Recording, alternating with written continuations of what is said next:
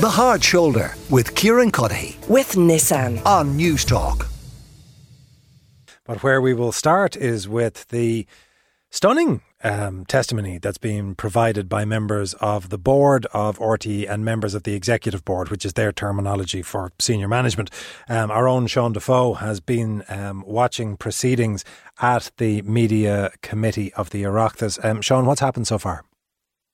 Yeah, look, lots. I think we had a fear earlier that this would be something of a damp squib and that there would be a lot of stonewalling. And, and to a degree, there has been a lot of, well, I didn't know about it or it wasn't my fault or that was someone else's responsibility, which we'll get into maybe in a little bit. But there have been uh, quite a few serious revelations. I suppose one that's just come in the last half an hour from the chair of the RTE board, Siún Ní was that she asked Dee Forbes to resign almost two weeks ago now before the story ever broke in the media on the 16th of June when it became uh, clear what the situation was going to be. And at the time, Dee Forbes refused to do that. They went into a disciplinary process, as you heard uh, in the news. And then ultimately, obviously, that ended with Dee Forbes uh, deciding to resign this Monday ahead of the committee. That led to some pretty pointed exchanges with Brendan Griffin, the Fine Gael TD, who asked if the board gave any consideration to not accepting that resignation, which would have meant there was still a duty on Dee Forbes to appear before the committee, which obviously now she isn't, citing health reasons. That one of a, a number of different revelations that we'll get into. We might just start at the start because obviously a lot of questions about who knew what when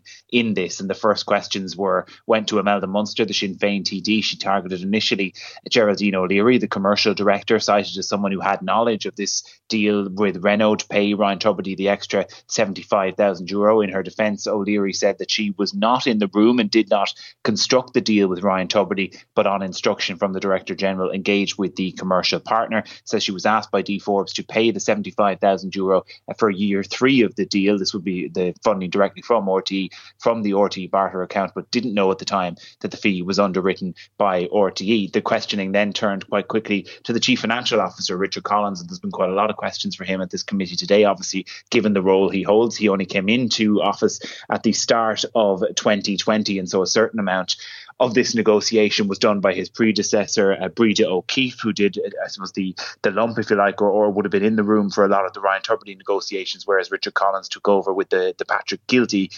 contract, for example. And in questioning from Imelda Munster, the TD, um, Chief Financial Officer Richard Collins was asked how he didn't notice these overpayments going out of the RTE accounts. Why, as Chief Financial Officer, would you let that go? I wasn't aware of what they related to. I wasn't involved. Ah, in would processing. you stop? No, I wasn't. Involved. You didn't ask. You didn't no, ask. The, Chief Financial Financial Officer no, didn't sorry, ask. You've got to understand the barter account was under the control of the commercial division. Mm-hmm. It sat outside of finance, and the Director General obviously took a close interest in this barter account. Okay. These transactions okay. were processed through the barter account without but you'd any no, involvement. You'd no oversight of that no at all. No oversight, no involvement all in processing right. or approving. Okay. They came on my radar when they were raised as an issue by the auditors right. in March so you 23. So I knew nothing. Oblivious to it. Yes. Oblivious exactly. to it as Chief mm. Financial Officer. Okay. Right. You were before the Public Accounts Committee in January 22 and uh, the Director General Dee, Dee Forbes had stated to the members of the Oireachtas Committee that the reduction in the pay salaries for the top earners had been achieved, right? Now we know that in Ryan Tubridy's case that that wasn't correct, to say the least, right? You sat there and you didn't correct that as chief financial officer. You let that slide. Why was that? Because I didn't know. You what? I mean, I didn't know. So you didn't, right? So you didn't know that this commercial deal was done with Ryan Tubridy. Is that what you're saying? You had no idea because that's Did, not what you said a few minutes no, ago. No, I didn't have the full extent of the deal. Ah, but you the knew deal. he wasn't. You knew he wasn't being paid in jelly tots. You knew there was money being handed over. So you knew when the, those figures were published of the salaries that in Ryan Tubridy's case that that figure was not correct, no, and I you didn't. sat there and said no. nothing. One no, I didn't question. know that. Sorry, let yeah. me please let me answer that because I didn't know that. Finance report the published earnings of the top talent, but we can only report what we know and what we're told. If we're not given all the information, or information is concealed or misled from us, we so the person we don't have the full facts. So that was Chief Financial Officer Richard Collins talking to Sinn Féin's Imelda Munster in relation to the knowledge of payments in relation to Ryan Tubridy. This is at the Oireachtas Media Committee today. We're in discussion with Sean Defoe, uh, Newstalk's uh, political correspondent. Now, Sean, as to who knew what, there is there has been an interesting line of separation created between the deal itself and the underwriting of the deal. So the underwriting being that if Renault pulls out of the arrangement that they have entered into, RTE will be on the hook for that monies. Now, that's not actually the core issue. The core issue is the deal itself. The fact that there was a commercial deal done as a side issue, a tripartite arrangement between Renault, RTE, and Ryan Tubridy, facilitated by Dee Forbes, and a number, it would now appear, of other senior executives, because we now know that Jim Jennings was privy to it and was privy to the fact that there was a request for a guarantee by Noel Kelly, and Adrian Lynch was privy to it.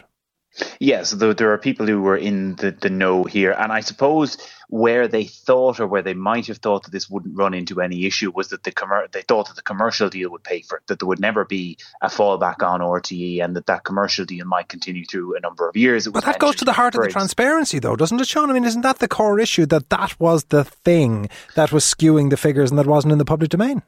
That was skewing the figures and wasn't wasn't actually out there. Certainly, that is one of the, the, the big questions around it, and that it was one that was facilitated because there's also been a clear demarcation put out between deals that are done through RTE and the pay that is arranged by RTE, which this should and would be considered, and separate deals, for example, that the stars might have done through their agent with other brands, which obviously happens uh, quite a bit. There's also been, uh, and this came out in, in the the committee for the first time. It feels about four hours ago now. This stage, probably because it was four hours ago. The, the way they have going on. Uh, first figures in relation to the 120,000 that was paid to Ryan Tubridy prior to 2020. This is entirely separate from the, the Renault information. And what we were told by Adrian Lynch was that this was a, a loyalty bonus worked into his contract. Again, that doesn't seem to be in any other uh, contract of any of the other top talents that wasn't actually paid, but was credited in the RTE account so that it showed up there but never actually went to Mr. Tubridy and they don't seem to know why. Again, this sort of a siloing, and we'll get into this point in a second, a siloing of, of responsibilities. But when it comes down to that, as I mentioned, in some areas we've gotten a lot of information, in others we just haven't at all. And Adrian Lynch, one of those who, as you mentioned, would have had sight of a commercial deal or would have known at least that a commercial deal was potentially in the offing. He's been very clear to say that under no circumstances would RTE have signed this, would have signed this on paper, and that he only found out in recent times that a verbal agreement had been made by Dee Forbes as uh, as director general, and he told the committee earlier that while he had an element of awareness of a commercial deal, no one knew it had actually been underwritten. If you look at the substance of the issue, which is um, there was a commercial decision made to give an undertaking to underwrite the commercial agreement. Um, that is a commercial decision which comes with risks when the wheels came off the bus, slightly in that, it then meant that was activated and money was paid directly from RTE to Ryan Tubridy, and that then impacted the accounts we published. And I think, I mean, you can ask everyone individually here. I knew absolutely nothing about that. I can say that hand on heart. I had no idea that a guarantee had been given regarding this arrangement. Now, Sean Defoe, that, that in, as I understand it, isn't the material issue. The material issue isn't that RTE ended up picking up the tab in the ensuing years for this. The material issue is that RTE entered into a scheme of arrangement through a commercial partner wherein that commercial partner would pay 75,000 euros worth of Ryan Tubridy's salary. They would be credited back services to that value from RTE and that would not appear as part of his standard contract fee. That's at the heart of it, isn't it? Yeah, and that's something that actually hasn't really been answered at all in this committee today as to why that was not going to be included in the accounts or why it wasn't. And everyone who has been asked has sort of been deflecting on. And, and like, it's something that you can feel the TDs getting more and more frustrated as they're asking different questions about this and sort of trying to come at it sort of different ways. We haven't really got any confirmation as to why people thought that was the case. A lot of blowback is being put back onto the the agent for Ryan Tubridy, saying that the guarantee was something uh, that they sought, and then back onto the director general rather than the principle of the thing in itself. And something that is, is quite clear is that a lot of the executive board didn't know what the rest of the executive board was doing, or certainly wasn't asking a huge amount of questions about it. Uh, one case in point is a, a, an exchange literally just in the last few minutes when there have been questions asked about the figures that have been agreed with Patrick Kielty, which obviously are not not public yet, which the uh, committee has said could be made public uh, as soon as maybe Friday this week or, or early next week if Patrick Kielty agrees to it. But they were asked, for example, if the deal with Patrick Kielty is now legally binding. The chairperson said she didn't know. The acting attorney, uh, acting GG said uh, that he didn't think it was. Before the chief financial officer then came in and said, yes, actually it is. So they, they seem to have very little idea of what the other is doing. And this is something that Siún Ní Raghallaigh spoke about, saying that when it comes to the culture she's encountered in the last seven months since she's been there, it is quite siloed and it was quite uh, deferrative, if you like, to the Director General it's a culture that's in there that accepts that well, that's approved by the DG, so I'm not going to talk about it. And I, I, don't think, and I think all of the people here would agree now that that's wrong, and that's for the board. That like, and for me, I'm only there seven months, but for me, that was the shocking part of it as well. That there wasn't the conversations that we all would assume assume would happen, but but each of them in their own individual area. As you said, it's siloed. Like I think it's important to say we, have we've, we've only seen two major defections from RTE since since Century Radio came on the scene 30 years ago, and yet RTE has effectively paid enormous sums to a very small number of people, and of course, you know, bent over backwards to facilitate, you know, uh, one individual.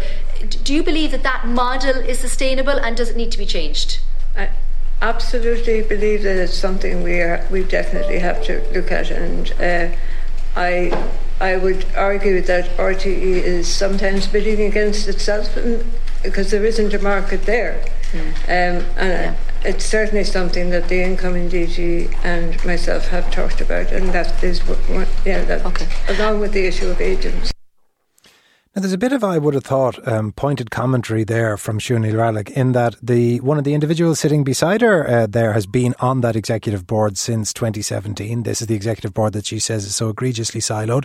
And the incoming Director General previously sat on that executive board. So they are, I would have thought, at least partially culpable for that siloed culture. Yeah, you'd certainly have to think so now. When it comes to the in- incoming Director General, has been uh, Richard uh, Bakhurst. There has been a lot of praise for him actually at the committee. Uh, um, Kevin, the, Sean, just for the oh, sorry, Kevin. Uh, my my apologies. Just uh, so many names being thrown around today. I'm already getting confused my people. I was thinking of Richard Collins. Um, the when it comes to Bakhurst, it has been said that he is going to be perhaps a fresh fresh air into the industry. Um, the one of the representatives said earlier, for example, uh, that he came into RTE over news at a time of crisis last time around when the morale was low and there'd been a number of, of instances in the news where I managed to turn that around. And there's also been conversations uh, apparently in relation to the disclosure of pay and changes to the disclosure of pay. For example, a number of the committee members wondering if RTE should go beyond publishing the figures of the top 10 and make it to, say, the top 100 or everyone who earns above 100 grand. And apparently there are things in train there. Uh, but there are elements when you look at this that you, you just have to wonder what was going on and who was talking to each other. I mean, Richard Collins, the chief financial officer in particular, saying uh, getting quite rattled under questioning, really, from Imelda Munster uh, and saying to, to Christopher O'Sullivan too that the you know the, the questions weren't necessarily asked, or if he wasn't told something, what could he do about it? A lot seemingly